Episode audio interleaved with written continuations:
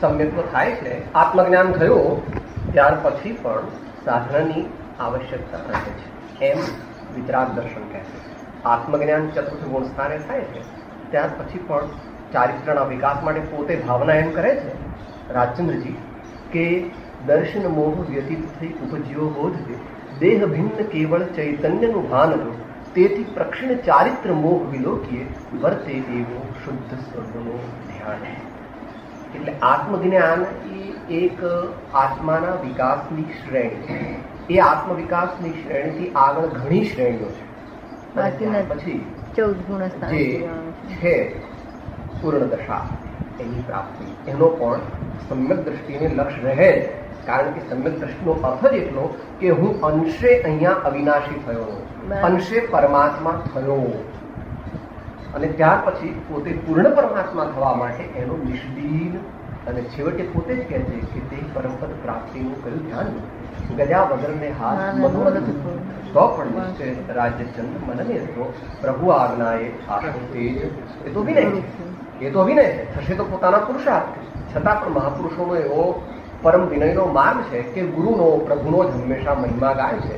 ગુરુદેવની કૃપાથી પ્રભુની કૃપાથી અમે આગળ વધીશું. ખરેખર તો પ્રભુની આજ્ઞાનું આરાધન કરીને જ પોતે આગળ. એટલે એ પ્રમાણે ધીમે ધીમે ધીમે ધીમે દરેક જીવે પોતે જે સાધન સદગુરુએ કહ્યા તેનું અવલંબન લઈ અને વિકાસ કરવાનો છે. લક્ષ્ય અભેદ અખંડ આત્માનો રાખવાનો છે. અને તદરૂપ પરિણતિ કરી દેવાની છે. એટલે એ પ્રમાણે આપણે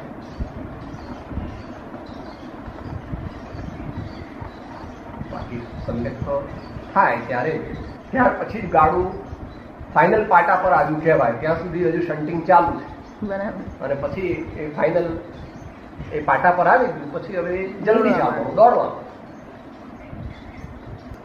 ત્યાં સુધી ઠેકાણું જ નહીં. પાટા પર આવી એને તો બે મત જ ના થાય. પણ થયું એને થર્મોમીટર શું?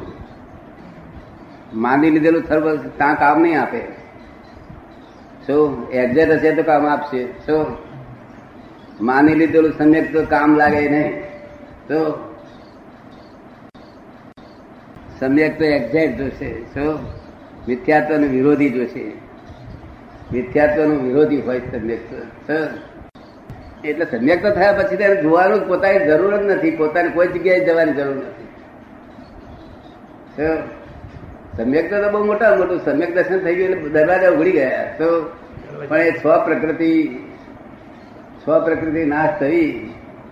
તો મિથ્યાત્વ મોહની મિશ્ર મોહની અને ક્રોધ માન માયા અનંતાનંદી આ જઈ તો એ ગઈ છે, માનીએ, એમાં દાડો વરે. નહીં. ખબર પડે ને?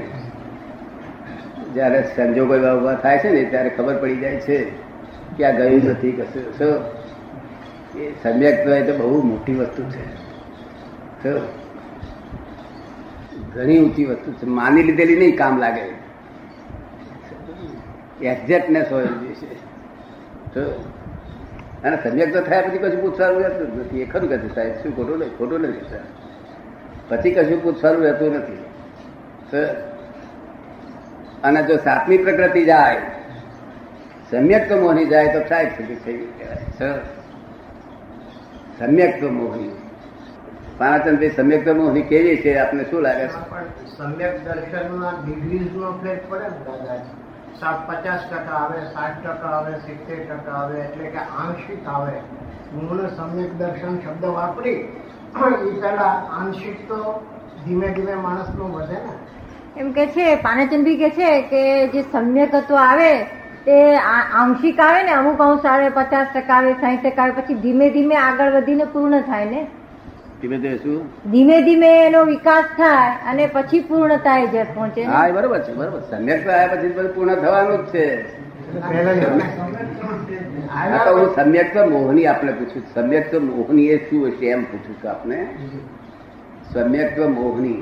એ જો જાય ને આ છ જાય તો તો સમ્યક તો થાય ઉપસમ સમ્યક તો થાય. પણ સમ્યક તો બોલી જાય તો ક્ષાયક થાય. શું? તો સમ્યક તો મોહની શું હશે આપને સમજાય છે?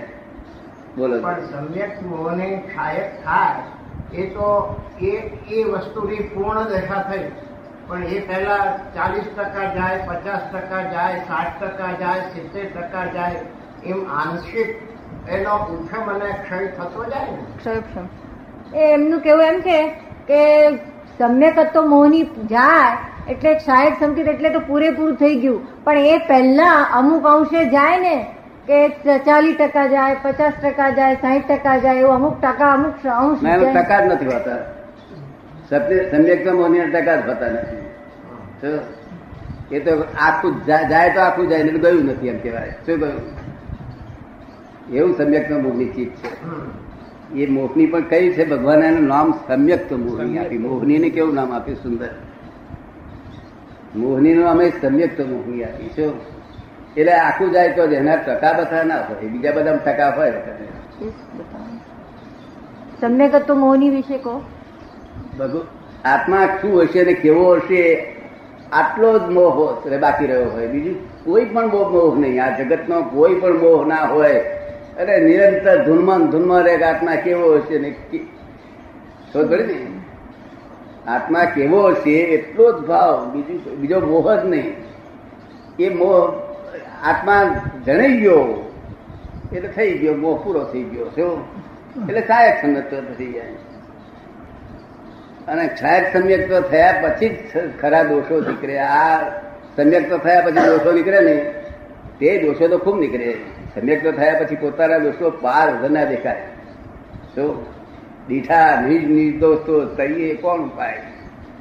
શું અને અનંત દોષનું ભાજન છે એ વાત તે જ કૃપાદેવ કહ્યું અને દીઠ પોતાના દોષ દેખાયા નહીં, તો એનો ઉપાય પછી રહ્યું શું તે? શું? અને મિથ્યાત્વ એવી વસ્તુ નથી જલ્દી જાય જાય આપણે ગમે એમ માનીએ ને, તો મિથ્યાત્વ રૂપે પાડો, તો ગમે એટલો આપણે છે તે વ્રત નિયમો બધું કરીએ ને તે પાડો રાડો ખાઈ જાય છે કૃપાલ કૃપાળદેવને કહ્યું છે ને. એ કશું રહેતું નથી, રાડું એટલું રહેતું નથી. શું એ તો ઉઘાડ છે એ તો. શું તેથી કહ્યું ને કે એક સત્પુરુષની પાસે જાઓ કૃપાળદેવ કહ્યું એનું કારણ શું?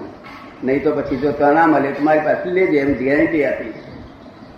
તો આવું ગેરંટી આપનાર તો આ શાસ્ત્રોમાં જ કોઈ દેખાયા નથી. ગેરંટી કપાળ દેવા આપી નહીં.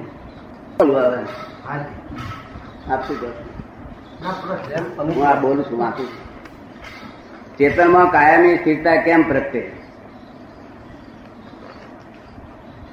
વેદ જ્ઞાનથી ખબર છે કે તે સ્થિરતામાં જ પરમ શાંતિ અને સાથે સુખ છે. છતાં બહારના વિપરીત સંજોગો ચેતનને અસ્થિર કેમ બનાવે? મને માદગી આવી ચેતનની પૂરી જાણકારી છતાં ચેતને સ્થિરતા ગુમાવી. બહારના ગમે તેવા સારા માઠા પ્રસંગો વખતે ચેતન સતત ચેતનમાં સ્થિર રહે, તેના માટે શું પ્રયોગ કરવો? આપણે આ વસ્તુ મેળવી છે, તો આપનો અનુભવો